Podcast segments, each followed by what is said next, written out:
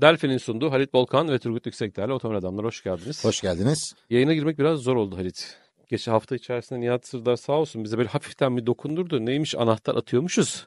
İşte de farklı farklı abi otomobillerle geliyormuş. Tabii ya. Hep farklı otomobillerle geliyormuşuz. Tam dedim ki ben bugün Nihat'a yanıt vermek üzere geleyim. Kendisi sağ olsun cumartesi yayında değil ama hani abi içeriye giremedim ki. Sağ olsunlar, yılbaşı geliyor, promosyonlar şey, şey radyonun kapısına yığılmış. Üzerine bakıyorum Nihat Sırdar, Nihat Sırdar, Güçlü Mete, Nihat Sırdar, Nihat Sırdar, Zeki Kayan, Coşkun falan. E Biz... Hani ne oldu, bize bir arada tek tük iki tane test aracı geliyor. Bu muydu yani olay? Bu muydu? Ha, bu mu yani olay? Hani onu, bunu gören bunu niye görmüyor değil mi? Bir de gelen bütün yiyecekleri de Nihat yiyor diye. Ya, Zeki zaten sürekli. Ya Zeki, bir tanesi Zeki'nin üzerini karalamışlardı. Ona da Nihat yazmışlar ya. Çikolata mıydı acaba? Ya onu bir de Zeki'nin üzerini karalamışlar. Hani ben de bir deneyeyim dedim. Bana elim gitmedi. Çünkü otomobil adam gene iki kişiyiz biz. Hediye bir tane. Evet ya. Bak Lara ki var. Lara evet. Var. Lara. Ya şaka bir yana tabii ki yani. Tabii canım. Ee, kulağımızı çınlattılar bu hafta. Ben de şey, trafikteydim böyle. Aha bir baktım bizden bahsediyorlar. Otomobil adamlar geliyor farklı farklı. Ana... Bir de anahtarla bile atıyormuşuz biz. Bak bak bak. Bak ya bak ya. Gören de diyecek Allah ki. Kuru iftiradan saklasın. Sakin bir hafta geçti ha? Yani. Sene, sene sonu böyle re, rehaveti. Normalde otomotiv sektöründe Aralık ayı böyle yangın yeri gibi olur böyle. Ama şimdi Christmas'a yaklaşılıyor ya. Hmm. Tüm Avrupa, tüm hani Hristiyan dünyası artık tatile hazırlıyor kendini. Artık son kurşunları atıyorlar. Sonra ayın yirmisi yirmi yirmi üçünden itibaren hepsi toz. Ta ki ocağın ilk haftası bitinceye kadar aşağı yukarı. Adamlar bayram hazır. Haber sıkıntısı çekeceğiz senin anlayacağın. Ha ha çekeriz kesin. Oğlum, bu, bu ülkede haber sıkıntısı çekilmez ya. Ben sana söyleyeyim. Bu hafta bak haber sıkıntısı da vardır senin notların, şimdi oraya geleceğim ama bu hafta içerisinde elektrikli otomobillerin önce Tesla'nın sonra Togun sanayi görüntüleri yayınlandı. Ya evet ya. Sanayiye, sanayiye düşmüş gibi hani falan. Ben de bunu eleştiren bir, bir şeyler yazdım, tamam mı? Bunu eleştiren derken sanayide olması falan değil. Bak kardeşim, bu elektrikli otomobil dediğin mekanizmanın bir prosedürü var. Böyle dokunamazsın. Yok abi, adam punta kaynağı yapıyor sanayide, oturmuş ve gördüm. Her puntada şase yapıyor böyle. Dörtlüler falan yanıyor falan. Ve alta gelen şöyle bir yorum vardı, hiç unutmuyorum. Ne, ne demişti yazan beyefendi? Bu eziklik kompleksinden kurtulun kardeşim. Bizim sanayilerimizde sokağın ortasında Ferrari topluyor insanlar. Tabii tabii. Falan. Tabii. Ha. Tabii. Yazmışlar. Ya böyle, böyle şimdi buna karşı böyle bir şey yazmaya abi, çalışıyorsun. Bu bizim ülkemizin en büyük problemi, eğriye eğri, doğruya doğru diyememek ve dememek. Bu kadar basit. Bir tane ya ikimiz de sanayide büyüdük ya. Evet. Anlatmayın arkadaşım sanayide yapılan işleri bize. Allah aşkına bir ya. Bir şey geliyor ya. Hayatının eline anahtar almamış adam neler anlatıyor falan. Nereden biliyorsun? Abi bak, ya bak, sosyal medya bir anlamda yararlı, niye yararlı, işe yaramaz adamları görüyorsun hemen, tamam mı? Hani iot gibi açığa çıkıyorlar. Diğer taraftan inanılmaz bir dezenformasyon merkezi. Ya bak Halit, doğruyu anlatabilmek için deli gibi uğraşıyorsun. Evet. Tamam bak, o öyle değil, bu böyle değil. Ya işte TOGG'u sanayide tamir eden adamı gösteriyorsun. Alta gelecek yorum, onu biliyorsun, o gelecek. Tabii. Tabii bu TOGG olduğu için paylaşıyorsun değil mi falan. Ya... Abicim ben otomobili paylaşmıyorum ki. Ya o TOGG değil, M G de olsa aynı şey. Ya evet. Ya elektrikli otomobil çünkü. Ben TOGG diye paylaşmadım ki onu. Hani o elektrikli otomobil o şekilde tamir edilmemeli. Bu kadar ya. Ya riskli, ölebilir. Evet. Usta. E bunu niye anlamamakta ısrar ediyorlar? Yani normal e, otomobillerdeki yirmi dört volt akü falan mı zannediyorlar bunu ya acaba? Ya hani... düşünsene bunu boya fırınına falan koyacaklarını. Oo. Koyacaklar, ben sana söyleyeyim. Koyan da çıkar büyük ihtimalle. Koyan da çıkacak. Çıkar. Boya fırınına falan koyacaklar. Hani ısıdan uzak tutacağız ya biz, hani bataryaları falan hani çok ısınmamasını sağlayacağız ya. İnşallah bir şey olmaz. Evet, ben de aynı şey yani diyeyim. İnşallah bir şey olmaz ama biz, bu işin şakası yok. Biz kuruntumuzla kalırız böyle falan. Ha ne oldu bak, o kadar anlattınız hiçbir şey olmadı. Bak bize bir şey olmaz kafası var ya bizde. Kaybettiğimiz şeylerden bir tanesi bu. Hani bize bir şey olmaz diye bir şey yok. Gerçekten yok. Ha diğer taraftan mesela trafikten örnek verirsek, bu kadar çok hata yapılan bir trafikte yapılan kaza sayısı az, biliyor musun? Gerçekten az yani. Ee, beş yüz altmış küsür bin. Geçen hafta içerisinde şeyi de evet. Açıkladı. TÜİK o rakamı da verdi. Bu sene içerisinde. Jandarma, polis bu arada birlikte verdiler. Daha önceden sadece polis bölgesinde evet. Veriyorlardı. beş yüz altmış bine yakın trafik kazası var. Kayıtlı. Dikkat et. E, kayıtlı tabii. Kayıtsızlar da var burada. Çünkü yollarda bir sürü zorunlu mali mesuliyet, yani trafik sigortası olmayan araç var. Mesela. O öyle birileri çarpıştığı zaman abi tamam aramızda halledelime dönüyor. Hiç rapor tutulmayan bir sürü kaza var.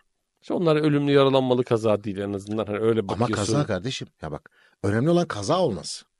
E, ortalamalara göre de kaza anında günde yaklaşık on dört on beş kişi hayatını kaybediyor ya trafik kazalarında. Abi Ama yani, sorarsan hiçbir şey olmaz yani. Yani söyleyecek bir şey yok abi. Ne diyeyim? İşte hatırla, Pamukkale Üniversitesi'nden dönerken gece İzmir İstanbul otoyolunda işte en sağdaki tırın dorsesinin altına girmiş bir otomobil, evet, gördük yani. Hani belli ki hayatlarını kaybetmişler. Yani bir görünce algılıyorsun. Ama bu bir yerde yazılmadığı, edilmediği, sadece bak orada bir istatistiki rakam sadece. Evet, tabii tabii. Sadece bir rakam. Evet. O kadar kanıksamışız ki böyle şeyler. Ve bunun içerisinde maalesef hiçbir suçu olmadan pisi pisine hayatını kaybeden çok yüzlerce var. insan da var. Çok kişi var. Yani onun hiçbir suçu yok ama çok kişi var. Maalesef bir trafik kuralına uymayan e, birisi yüzünden hayatını kaybediyor. E işte bu Somali'nin Cumhurbaşkanı'nın oğlu değil miydi? Evet. Kuryenin ölümüne sebep olan. Tüydü gitti. E ne suçu vardı şimdi o kuryenin? Ne suçu vardı o motosikletlerin? Raporu, raporu, bizim, raporu bizim gördün mü? Radyodaki arkadaşımız böyle bir adam yüzünden ölmedi mi kardeşim? Evet, Rauf abi. Rauf abi. Rauf Gers. Böyle bir adam yüzünden ölmedi mi? Ne suçu vardı? Ama o da bir rakam olarak kaldı. Evet, bir kişi. Bir kişi. Kimsenin umursamıyordu. Bir kişi. Öyle olmuyor abi, ateş düştüğü yeri yakar. Tabii canım, tabii tabii tabii tabii. Bir arada beğenmedikleri, hani bize bir şey olmaz abiler. Ha, her şeyde siz çok biliyorsunuz abiler. Ondan sonra biliyor musunuz Volvo'nun içinde kimse ölmüyormuş. Hala bu mantıkla tabii, gittikleri tabii. için. Abi hepiniz alın bir tane Volvo, bir gidin bakalım duvara çakın ne oluyor. Geçen şey vardı Aa, ya hani ne şey tanıtıyor ya Elmas, Cybertruck işte. Ona ha. hiçbir şey olmuyormuş ya arkadaş, bak öyle değil o dünya, hani çok sağlam.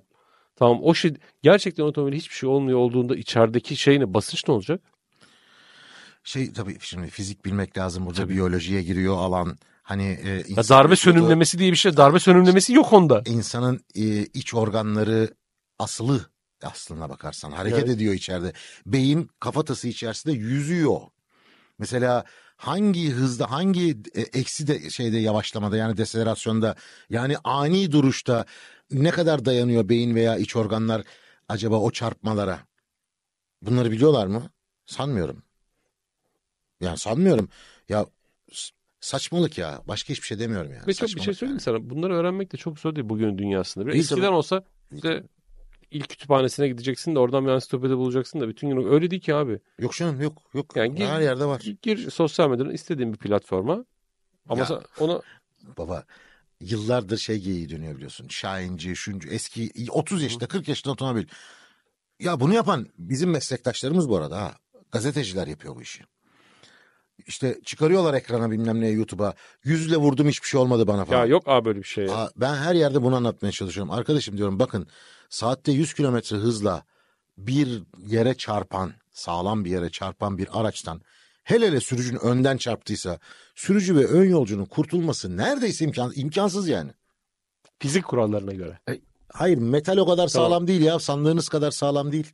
Bunun, bunu anlamak için de basit bir yöntem var. İki tane videoya bakacaksın.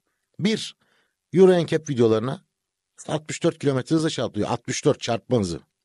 Sen yüzle çarpıyorsun. O Euro N C A P'in iki yüzle falan çarptığını zannedenler var. Bu, bu arada. arada bir televizyon programı zamanında bir birinci nesil Focus hatchback'te saatte iki yüz kilometreyle beton bariyere çarptırdığı bir test vardır. Girsinler bulurlar. iki yüz kilometre hızla çarptığında bir otomobil ne kadar kalıyor? Testi bulurlar, otomobili bulabilirler mi tartışılır. Bak, otomobilin boyu ne kadar kalıyor?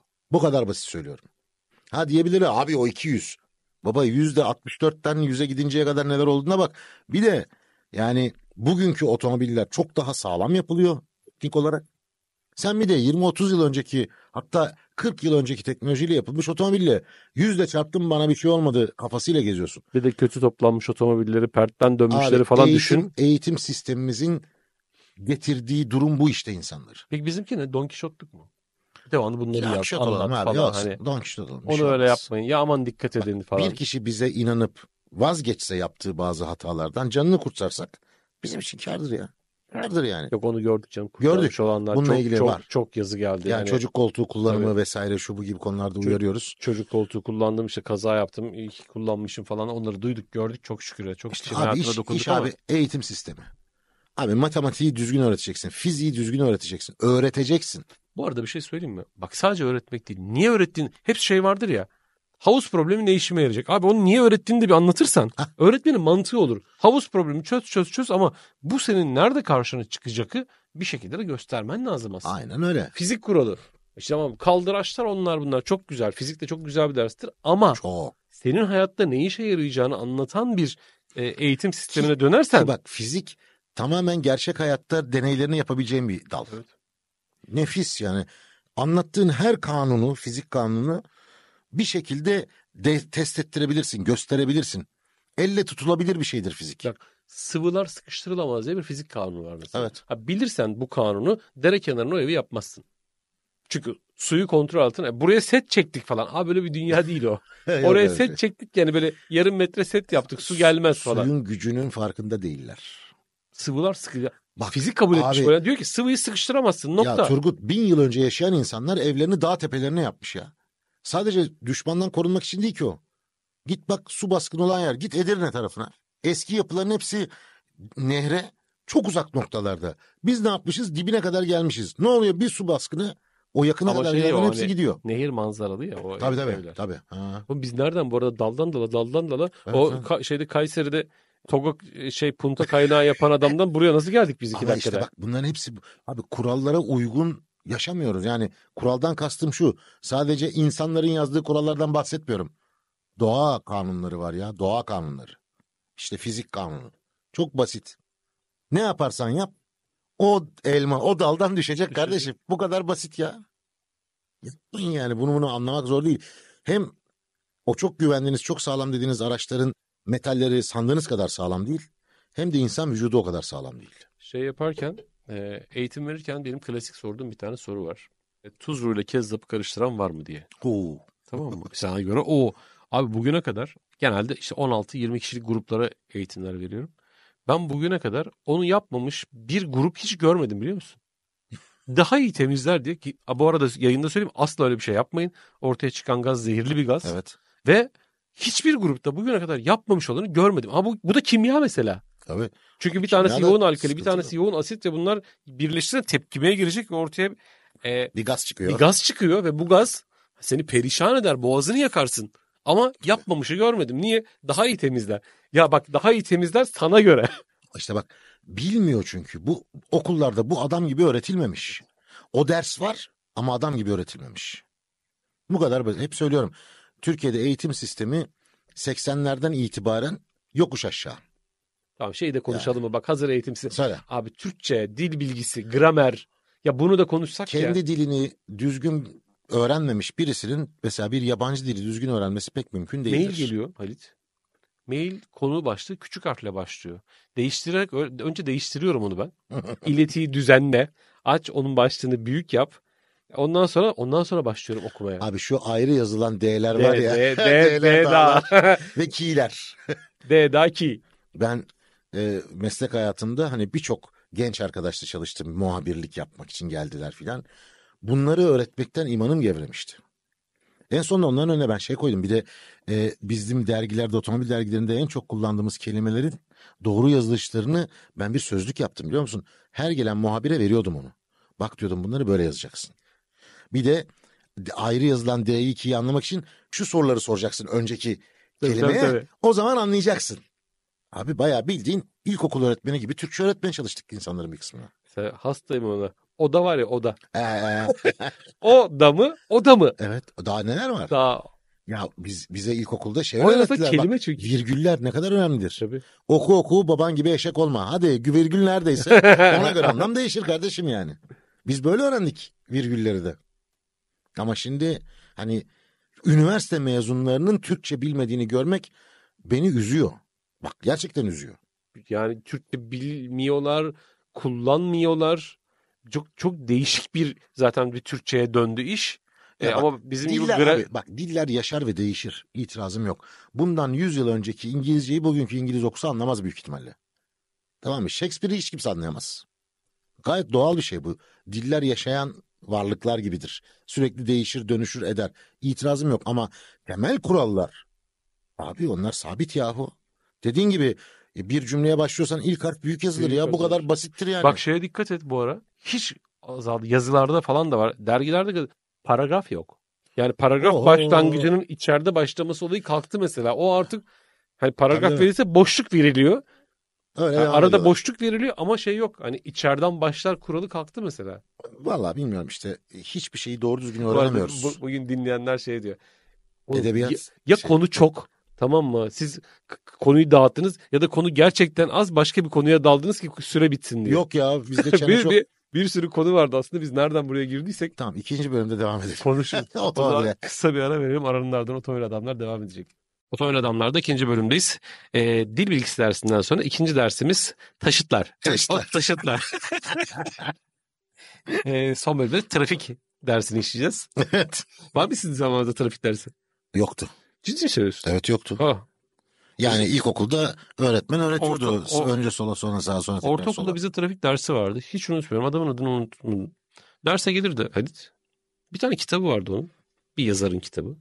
Çocuktan hiçbirisi onu dinlemezdi. Açardı kitabı. yirmi yirmi beş sayfa kitap okurdu bize. Kimse de onu dinlemezdi ve giderdi. Herkese de on verirdi. Böyle bir trafik dersinden geçtik biz. Evet. Karşıdan traf... karşıya geçerken ölmemiş olman büyük. Trafikle şey ilgili hiçbir şey anlatmazdı.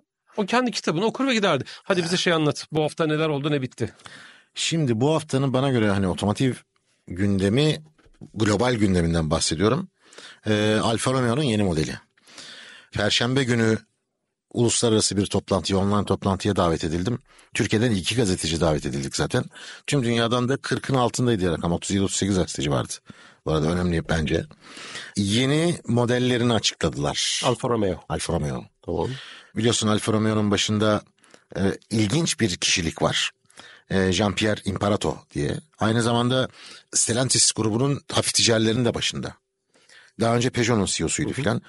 Çok böyle ilginç, çok zeki, çok kıvrak ve böyle ateşli bir yönetici. Çok emin adımlarla yürümeyi sever. Zaten e, İtalyan-Fransız aslında. Ve Perşembe toplantıda şunu açıkladı. Zaten bekleniyordu ama artık ismini biliyoruz otomobilin. B segmentinde biliyorsun Alfa yok. Alfa Romeo uzun bir zamandan beri B segmentinde yok. Biliyorsun Mito vardı. Hı hı. O, o da Punto platformundan yükselirdi. Bayağı da uzun süre ürettiler otomobili ama e, şu anda Tonale'den başlıyor Alfa Romeo ürün gamı. B segmentine geri dönüyor Alfa Romeo. Fakat bir S U V'la. Bir B S U V'la. B S U V'la. Evet. Ha, güzel. Ve adı da açıklandı Milano. Oo. E, Milano eski bir Alfa Romeo modeli eski. Ama daha önemlisi Alfa Romeo'nun ilk kurulduğu yer Milano. Ve de Milano tabii şeydir ya, tasarımla alınır ya. Tüm dünyada Milano deyince insanların aklına tasarım gelir. Alfa'nın zaten vardı hani, Milano'su vardı. Tabii tabii, Milano vardı çok eski yıllarda. Aslında çok detay vermediler. Haziran ayında e, test sürüşüne davet edileceğimiz söylendi. E, Nisan'da gerçek fotoğraflarıyla ortaya çıkacak. E, Eylül, Ekim aylarında Avrupa'da satışa sunulacak. Hemen aynı yıla, yani aynı dönemde belki bir iki ay gecikmeyle Türkiye'de gelecek. Önümüzdeki sene bugünlerde kullanıyor yani kullanıyor. Türkiye'de satışa sunuluyor olabilir. Şimdi toplantıda sorular da sorduk canlı. Ee, ama çok açık cevaplar alamadık, açık söylemek gerekirse. Sadece şu çıkarımları yapabildik. Bir kere elektriklisi olacak. Onu zaten söylüyorlar. İlk elektrikli olarak tanıtılacak. Fakat test sürüşünde hibrit motorluyu kullanacakmışız. Elektrikli biraz daha geç hı hı. piyasaya çıkacak, anlaşılan o ki. Ee, en azından Avrupa için söylüyorum. Bir soru soracağım. E, Stellantis altyapısı mı bu? Tabii tabii, işte onu söyleyecektim. Tamam. Şimdi e, biliyorsun Jeep Avenger diye elektrikli bir model Türkiye'de satışa başlandı. B S U V onun aynı fabrikada üretilecek. Dolayısıyla bir de ben e, Avenger'ın lansmanında, Türkiye'deki lansmanında marka direktörü Özgür Süslü'ye sormuştum. Bunun platformu Stellantis'teki diğer B S U V'larla aynı mı diye. Bazı ufak tefek değişiklikler var altyapıda demişti. Tahmin ediyoruz Avenger platformu üzerinde yükselecek bu otomobil. Dış tasarımı tamamen e, mutlaka Alfa Romeo D N A'sı taşıyacak. İç mekanda ne kadar değişiklik olur? Tamamen Alfa Romeo iç mekanı olur mu ki? Bence öyle olmalı. Yapılacaktır ama enteresandır, bir İngiliz gazetecinin sorusunu cevaplarken İmparato dört tekerlekten çekişlisi de olacak elektriklinin dedi. Şimdi Avenger'a kadar baktığın zaman Stellantis'teki diğer B S U'larda çift elektrikli motorlu versiyon yok. Yok. Avenger'da olacak. E demek ki o platform diye çıkarım yapıyoruz biz de. Veloce gibi biliyorsun Alfa Romeo'da öyle farklı güç kategorileri için Veloce, Quadrifoglio gibi isimler var. Bunlar da ileride olacak dedi. Ve çok ümitliler çünkü ben de şu soruyu sordum. Dedim ki ya Alfa Romeo e, üretimi içerisinde, toplam üretimi içerisinde Milano yüzde kaç pay alacak? Yani hedef ne? Dedi ki bir rakam açıklamam. Her ülke ne kadar isterse Milano o kadar üretir veririz. Burada bir sıkıntımız yok. Ama genel olarak bakıldığında toplam üretimin en az yüzde otuzunun Milano olacağını tahmin ediyoruz dedi. İyi rakam. İyi rakam tabii. Şu anda ton, şu anda Tonale ile yürüyor aslına bakarsan marka ve global bir marka haline gelmeye çalışıyor Alfa Romeo tekrar. Şu anda Avrupa'ya sıkışmış durumda çoğunlukla baktığında. E işte Orta Doğu'ya yayılmaya çalışıyor. Türkiye ile başladılar bu işe. Türkiye'de de Alfa çok satıyor artık biliyorsun. Geçmişle kıyaslandığında. Japonya pazarında varlar. Yani oraya gidiyorlar. Avustralya'ya gideceklermiş. Kuzey, Güney Amerika'ya gidecekler. Afrika pazarlarına açılmak istiyorlar. Kuzey Afrika pazarlarına Orta Doğu ile beraber. Tamam, o zaman B S U V gayet mantıklı orada. Tabii bir de dünyada şu anda sürekli büyüyen hani bir B S U V var aslına bakarsan genel olarak bakıldığında. Ve oraya hücum edecek. Tabii premium bir marka olarak kabul ediliyor Alfa Romeo. Dolayısıyla aynen imparatorun söylediği şu, ulaşılabilir premium B S U V olacağız dedi. Şimdi orada şunu düşünüyorsun. Jeep de premium kabul edilebilir bir marka malum. Özel bir marka. E şimdi aynı altyapıda falan olursa ki öyle olacak gibi görünüyor. Alfa Jeep'ten bir miktar daha pahalı olacak demektir bu. Ama şunu söylüyor İmparato aynı zamanda, hani karlılığımızı yüzde kırk yüzde elli arttırabilecek bir model diye konuşuyor. Demek ki üretim maliyeti çok düşük olacak. Bu da ortak altyapı kullanarak ancak gerçekleştirilebilir gibi. Çok benzer otomobillerde olacak gibi görünüyor. E, ama bu işler böyle. Yani marka birlikteliklerinde zaten bu var. E, hatta sorulardan biri de şuydu. Öyle diyorsunuz ama Alfa Romeo'nun en önemli özelliği sürüş keyfidir. Yani aynı altyapıda, aynı platformda Alfa'yı nasıl ayrıştıracaksınız sürüş keyfi olarak? Ee, İmparator'un cevabı şu oldu. Haziran'da Balocco pistinde görüşelim. Balocco e, Fiat'ın aslında Fiat Alfa Romeo'nun geliştirme pistidir, test pistidir. Çok gittik biz oraya. Ee, inşallah Haziran'da gidip gerçekten bir Alfa Romeo gibi sürüş keyfi olacak mı göreceğiz inşallah. Ee, onlar zaten otomobili kullanmışlardır, testlerini yapmıştır. Tabii. Şu an gelişme mutlaka devam ediyordur orada. Tabii ki mutlaka ama kolay da değil. Alfa Romeo'nun çünkü gerçekten hani mutlaka kullananlar vardır dinleyiciler arasında. Sana hissettirdikleri, sunduğu sürüş karakteri farklıdır. Gerçekten farklıdır yani. E, Fiat ürün yani şey içindeyken, şemsiyesi altındayken de birçok parçayı birlikte kullansalar da gene de farklıydı. Yani Juliette örneğini verebilirim bunun için. Çok da iyi bir otomobil. Bir şey, e, Alfa'nın kullanıcısı falan da Alfa'ya sadık hani, bir müşteri falan da saymıyorum ya. Hani oralar herkesin sahip olabileceği otomobiller değil. Juliette'di şuydu buydu ama en azından Juliette de on on iki yaşında falan oldu herhalde. Hala da bugünkü C hatchback'lerle dinamik anlamda yani yol tutuş vesaire anlamında çok rahat başa çıkabilecek bir şasiye sahip. Kapışır diyorsun. Çok rahat. Bak çok rahat kapışır. E, Giulietta vesaire ile ilgili bir şey var mı? Yani şöyle söyleyeyim. iki bin yirmi yediye kadar iki model daha gelecek. Biri D segmentinde, biri E segmentinde. E segmenti. Evet. Şimdi Giulietta var ya orada işte. Ve iki bin yirmi yediden itibaren bütün modellerinin elektrikli versiyonları olacak ya da sadece elektrikli olacak. Bu arada iki bin yirmi altı ve iki bin yirmi yedide tanıtacakları modeller sadece elektrikli olacak. Çok ciddi e, şeyler bunlar, iddialar bunlar. Görelim bakalım şey ne olacak. Stellantis belli ki Alfa'ya da güç katmış. O yani şu an. E yani e, İmparator'un zaten Alfa'nın başına geldiğinde söylediği şey şuydu. Bu çok değerli bir marka. Çocukken babasında bir Alfa'sı varmış. Benim için dedi Alfa önemli ve bu hali canımı acıtıyor. Ben bu markayı yukarı taşıyacağım dedi. Bunun için uğraşıyor. Peki var mı Alfa ekleyeceğim bir şey? Valla gelsin de kullanalım yani.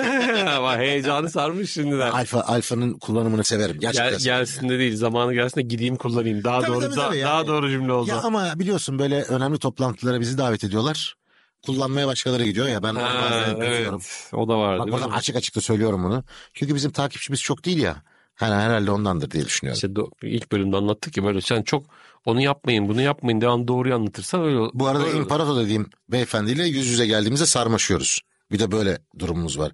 O, yurt dışında daha çok değer gördüğüm için çok üzülüyorum aslına bakarsan. Zor toplantılarında da mısın sen? Ya işte böyle teknik şeyler varsa ya da böyle büyük şeyler açıklanacaksa soru soracak adama ihtiyaç varsa benim gibi bir iki üç kişi daha var. Kulaklarını hemen çınlatayım. Okan Altan'la beraberdik o toplantıda. Okan bu arada tertibimdir. Askerliği de beraber yaptık Okan'la. Okan abi de hani ee, yani uluslararası konuda Okan'ın eline kimse su dökemez. Türkiye'de gazeteci olarak, otomobil gazetecisi olarak çok net. Bu ara o da Twitter'da fena değil yani. Tabii, ama... bir, bir, biraz ağırlık verdi yani. Dedi ki bir dakika bu topa ben de gireyim artık dedi yani. Ya biz eski nesil gazeteciyiz ya. Sosyal medya çok önemli. Bunun farkındayız ama vakit ayıramıyoruz çünkü bir sürü şeyle uğraşıyoruz biz. Ee, şey ne diyorsun? Ne? Honda C R-V. Yani güzel ülkemizin vergi sisteminin bir kurbanı daha diyorum. e, bu hafta e, C R-V'nin lansmanı vardı Antalya'da. Evet. Ben de ona katıldım. Gittim. Şimdi otomobil çok iyi. Çok hani çok şeyin anlatmak istiyorsun fakat başlangıçta bir tane şey var. Takoz var önünde evet, duruyor. Tam o, bir bariyer değil mi? Evet yani hani ne kadar anlatırsan anlat şu gelecek. Abi üç milyon eder mi? Evet, geliyor. İşte. E, çünkü ÖTV sistemi nedeniyle iki nokta sıfır motorla Türkiye'ye gelen Honda C R-V. Üstelik hibrit. Evet bir de hibrit, bir de yani, hibrit yani hani daha daha ne olacak hani Aslı karbon şey, emisyonu tabii, vesairesi hepsinden diğerlerine göre çok daha iyi. E, Z R V'de de aynı şey evet, yaşanmadı mı? Yani diyorum ya bizim vergi sistemimizin otomobillerde uygulanan ÖTV sisteminin acil acil acil değiştirilmesi lazım. Düşünebiliyor musun? Bu arada Honda yönetimini de tebrik ediyorum. Ona rağmen o otomobilleri getiriyor.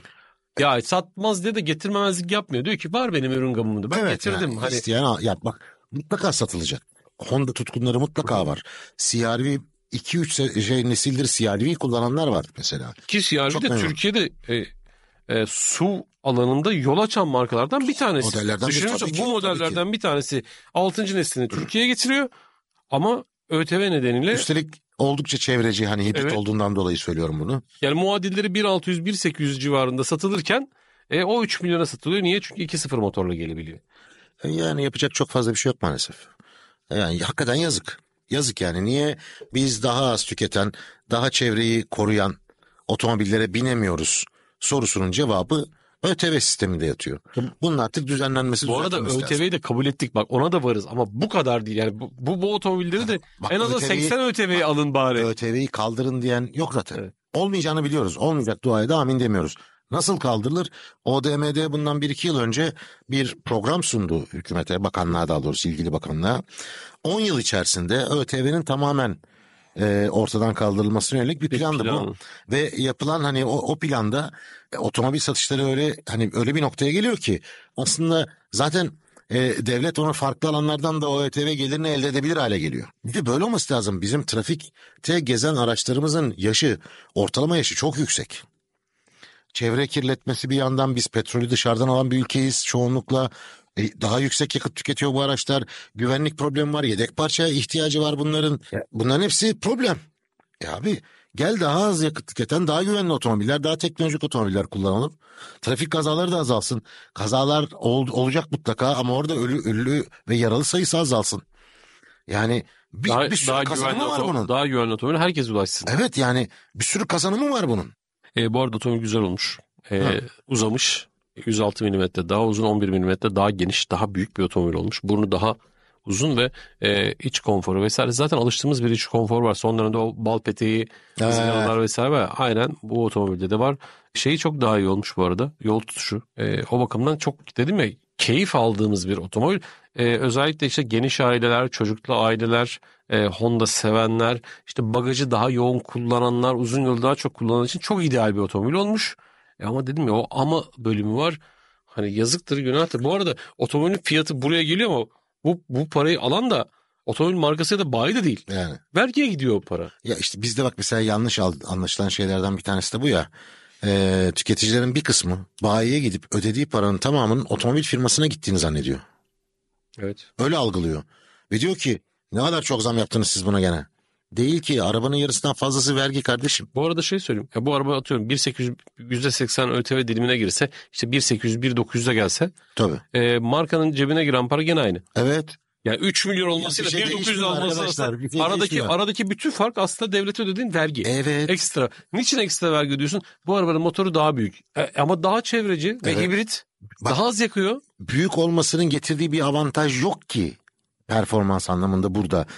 Çünkü Atkinson çalışıyor. Otto çevrimiyle çalışmıyor. Atkinson dediğimiz sistemde yani döngüde, çevrimde performans değil yakıt tüketimi öncelikli bir e, subap mekanizması vardır. Zamanlama mekanizması vardır.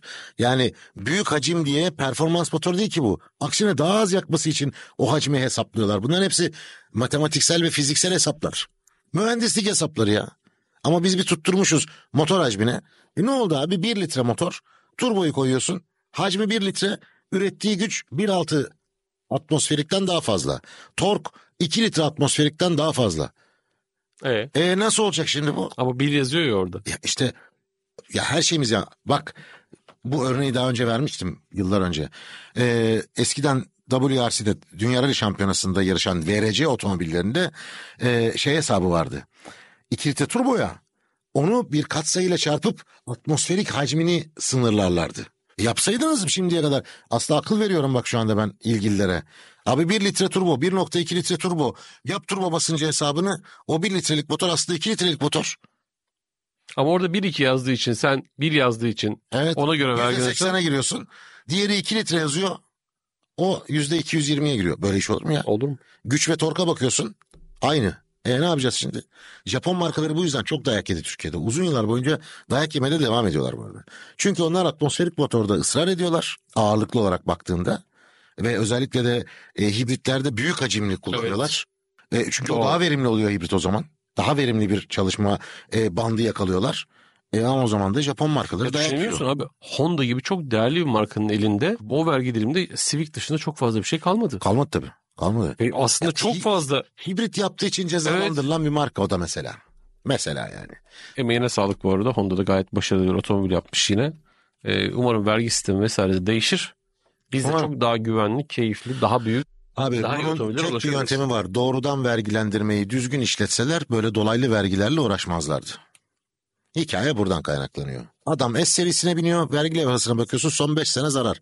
Hadi abi kim inanır ya? Boş versene. E, vergi hukuku bölümünün de sonuna geldikten sonra. Üçüncü bölümde başka bir konuya geçeriz. E, kısa bir ara, kısa bir aralardan Otomobil Adamlar devam edecek. Otomobil Adamlar'da son bölümdeyiz. Yavaş yavaş da yılın da sonu geliyor Halit. Geliyor değil, geldi be. Yine yılın, geçen sefer yılın son günü yayın yapmıştık. Bu defa sondan birinci günü yayın yapacağız. Evet. Öyle bir durumumuz otuz var. otuz Aralık'ta yapacağız. İki, yani yılbaşına iki programımız kaldı, evet. Bundan sonra iki program, evet, evet. Aynen öyle ya. Son ayın otuzundaki program artık kafada şey, böyle huni ağzında kaynanan diliyle falan bekliyorum seni böyle ya. Ya bak şimdi gene aklıma ne geldi, alakasız otomobil. Bugünkü program zaten hep alakasız oldu. Hayır yani şimdi yılbaşı kutlamayla Noel kutlamayı birbirine geçiriyorlar ya, alakasız iki konuyu. Tövbe yarabbim ya. Sosyal medyada gör- görmeye başladım öyle şeyleri. Daha şey bıçaklanmadı mı yani. Noel Baba? bir, de, bir de o var değil mi? Biri de çatıya Noel... çıkıp bekliyordu ya, yakalayacaktım ya. İşte şöyle yapacak. Ya abi yani. Ama ya, bu haftanın en güzel görüntüsü nedir biliyorsun? Nedir? Okey masasının ıstakaları birbirine vuran dayılar vardı ya. Dayılar bayılttı beni ya. Dedim ki ya amca gözünüzü bak, ben bile amca diyorum. Yani yetmiş yetmiş beş yaşındaki ya, birinin adam. Birinin eli iyi, o hiç bozulmasın diye bekliyor. O okey'e vuracak, okeyi ondan bekliyor. O hazır bekliyor diyor ki ulan hazır iyi el gelmiş diyor. Ben diyor bunu kaybetmeyeyim diyor. Abi. Şey derler ya, yaşlandıkça çocuklaşır insanlar diye, herhalde öyle bir durum var ya. Ya Allah o günleri de göstersin bize de. Çocuklaşmaya razıyım yani. Ee, bu arada dün Kocaeli Üniversitesi'ndeydik. Evet. Ee, Halit Bolkan, ben, sevgili Çınar Noyan, Hakan Girginler, Yalın Gülmez. Biz böyle bir ma ile gidiyoruz. Ma ile yani gidiyoruz, evet. Hepimiz beşer dakika konuşsak zaten şey bitecek diye bakıyorsun. Bize diyoruz uzun zaman ayırın. Çünkü... Evet. Şeyde Otlu'da gittiğimiz şeyde konuşmuştuk ya. Bir buçuk saat vakit ayırmışlar. Merhaba merhaba diyene kadar. Allah'tan orada Hakan abi sen ben vardık yani. Üç e, kişi vardık orada, evet. Yani dedik bu kadar olmaz. Bize iki buçuk üç saat ayırın ki rahat rahat konuşalım. Ama bak orada atlamayalım. Otlu'da da içeri girmeden önce bir saat dışarıda sohbet ettik. Bir içeri bir buçuk saat hatta iki saate sarktı. Abi çıkmamız lazım, kapatıyorlar burayı dediler. Çıktık bir saat bir buçuk saatte dışarıda devam ettik. Yine bir beş saati topladık yani orada da aşağı yukarı. Arka arkaya üniversitelerden talepler geliyor. Fırsat buldukça da gitmeye çalışıyoruz. Zamanımızı doğru kullanmaya çalışıyoruz ama ben gençlerin ilgisinden, tekniğe olan ilgisinden çok acayip memnunum. Kesinlikle. kesinlikle. Ve elinden tutulması gereken, destek olması gereken çok öğrenci var. Çok e, otomobil kulübü var aslında. Ya bak o hatırlarsın Pamukkale'de de konuşmuştuk bunu. Hı-hı. Kocaeli'nde de bir, bir çok arkadaşlık. Yani hedefiniz ne diyorsun? Çok kafaları karışık. Ne yapacaklarını asla tam olarak bilmiyorlar ve yönlendirilmeye ihtiyaçları var. Ama bunu yapan Türkiye'de bir kurum, bir yani bir yer yok. Çınar'ın sorusu vardı şeyde, hem burada hem şeyde, hani işte herkes üretimde çalışmak istiyor, bir şey üretmek istiyor ama üretebileceğin fabrika sayısı çok sınırlı çok mesela. Sınırlı, çok sınırlı. Çok sınırlı. Ee, ama öbür tarafta da S S H tarafında satış sonrası hizmetlerde çok ciddi anlamda Türkiye'de personel eksiği var, açığı var. Mesela kimse orayı hayal etmiyor. Ama bak çok normal değil mi? Hani otomotiv mühendisliği okumuşsun artık yani. Hı-hı. Otomotiv mühendisinin e, herkesin hayal edeceği şey aşağı yukarı aynı noktaya çıkıyor. Hani otomobille ilgili bir fabrikada ya da bir e, teknoloji yan sanayi firmasında Ar-Ge'de çalışmak. Çünkü o, o nosyonla okuyorlar orada. Aslında çok güzel bir hedef. Ben yeni bir şeyler icat etmek için okuyorum bunu diyor. Yani e, otomotivde bir yeni çağ açmak için uğraşacağım diye kafalarında sürekli gezdiriyorlar ama bunu nerede yapacaklarını bilmiyorlar. Çünkü öyle yerler çok az maalesef. Çok az. Çok az maalesef. Dolayısıyla yönlendirilmeye bu ins- bu, bu çocukların devlet eliyle olur, e, ne bileyim dernekler aracılığıyla olur vesaire e, desteklenmesi ve yönlendirilmesi, doğru yere yönlendirilmesi lazım. Bir de bu arada şey dikkatini çekiyor mu? E, otomotiv bölümlerinin sayısı çok ciddi oranda artmış her üniversitede. Evet, eskiden evet. Otomotiv denince akla gelen şey şuydu: makine mühendisliği. Onun evet. altında bir şey evet. işte İTÜ malum, ODTÜ malum. Çünkü orada mesela İTÜ'de de şey var biliyorsun. Homologasyon için evet. gerekli laboratuvarlar ama yeni var yani. Hepsi bunlar artık çok yani... Eskiden sadece makine mühendisi, oradan bir kendini bir fabrikaya atarsan aslında okulun geri kalan bölümünü fabrikada tamamlıyor. Alaylı oluyordun tabii. orada tabii. Makine ama, mühendisi evet. olarak gelmişsin ama aması işte ondan sonrası başlıyordu. Ee, burada hem mekanik hem elektronik çok ciddi anlamda eğitim oluyor çocuklar. Ya hepsi pırıl pırıl zaten gerçekten ve ilgimi çeken çok da kız öğrenci var. Evet. Yani tamam. Eskiden biliyorsun hani makine mühendisi, inşaat mühendisi falan elli kişilik amfi bir tane iki tane kız olurmuş. Olurdu. Hatta benim arkadaşlarım İTÜ İnşaat'ta okuyordu, aynı evde kaldığımız arkadaşlarım, bilirim oradan. Şimdi oldukça yoğun kız öğrenci var makine işte, mühendisliğinde. Şey, çok güzel bir şey bu. Şeyde de çok arkadaşlara yönelttim. Aslında onlara bir tane eleştirim var. Dinleyen arkadaşlar var. Onlara da mühendislikle ilgili hayaller vesaire var ama hala bugün bile elini kirleten sayısı çok az. Evet. Elini kirletmeden mühendis olmak istiyorlar. Çok dürüstçe söyleyeyim, olamazsınız. Olamazsınız yani. O eli bir kir... Yani fırsatı her bulduğunda o eli de bir kirletmen lazım. Makine başında ya da pardon bilgisayar başında kağıt kalemle tasarlayarak da mühendis olunmuyor. Birazcık biraz böyle elin kirlenmeli. Abi bunun için de fırsata ihtiyaçları var. Yani elini kirletecek yerleri de yok bu çocukların. Evet. Tamam, problem orada. Yani sanayi dükkanına, ustanın yanına gidip yapamaz bu işi. Onların aldıkları eğitim... min karşılığı olacak şekilde servisimsi laboratuvarlar lazım. İşte bu nereye geliyor biliyor musun? Aslında bu çocuklar lise birden itibaren şimdi e, dün gördüğümüz Pamukkale'de, ODTÜ'de gördüğümüz çocuklara meslek lisesine git deseydin hiçbirisi gitmezdi. Gitmez. Hiçbirisi gitmezdi. Oysa bunların hani lise birden itibaren bu eğitimi alsalar şu an çok başka bir yerde hepsi, biliyor musun? E, o Alman eğitimi oluyor işte. Lise birden itibaren yani otomotiv mühendisliği okuyor.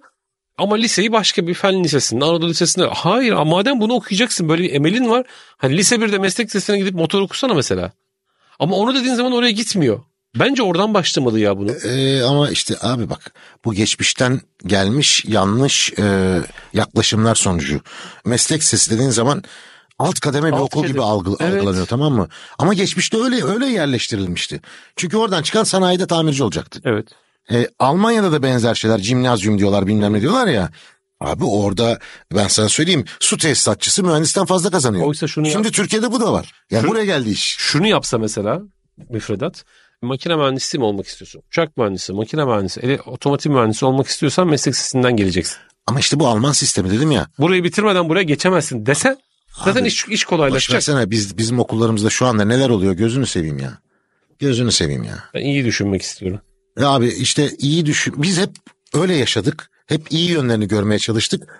Bozulan tarafları çok geç fark ettik. Çocuk dedim ya, çocukları görünce şey diyorum böyle. Ya sizin aslında buraya gelene kadar bu konuştuklarımızın hepsini yapmış olmanız lazım. Hani kumpaslar mumpaslar böyle kumpas ya, dedim bu arada kumpas değil. Kumpas, kumpas ölçüm, cihazı, ölçüm, kumpas. ölçüm cihazı, bunu kullanıyor olman lazım. Onu onu kullanmak da maharet ise bilgi Tabii. ister yani, onu doğru ölçmeyi bilmek lazım. Ya ben ya, onu on üç on dört yaşında kullanıyordum abi kumpası. Ben mesle- Allah Allah meslek lisesinde otururken çalış okurken otururken diyorum okurken e, hoca gelirdi, masanın üzerine bir tane metal bir şey bırakırdı. Derdik bunu çizin. Teknik evet. resim olarak ve bunu çizdiğinizde ben bunu bir pornocuya verdiğimde sıfıra sıfır bana bunu üretmesi lazım. Tabii. Şimdi bunu eğer meslek lisesinde bitirmişsen makine mühendisliği artık çok kolaylaşıyor. Çok daha kolay oluyor. Ama, Ama çok ilginç bir şey öğrendim ee, o gençlerden birinden. Dedi ki biz havacılıkla ilgili dersler de aslında yakınız. Dolayısıyla uçak da, uçak üzerine de çalışabiliriz. Havacılık üzerinde çalışabiliriz. Aa, al işte abi bak. Yönlendir bu Yönlendir, çocukları oraya. Evet. Yönlendir. Bir program daha sonuna geldik. Evet ya, rüzgar gibi geçti gene. Konuşacak çok konu var otomotivde. Bu gençlerle olan e, sohbetlerde gerçekten ciddi anlamda bizim enerjimiz de yerine geliyor. Umarım önümüzdeki sene içerisinde de, bu sene artık daha gidemeyiz ama evet. önümüzdeki sene de birçok üniversiteyi arkadaşlarla beraber ziyaret ediyor olacağız. İnşallah. Önümüzdeki haftada Türkiye'nin Kafa Radyosu, Kafa Radyo mikrofonlarında görüşmek üzere. Hoşçakalın, iyi hafta sonları. Hoşçakalın.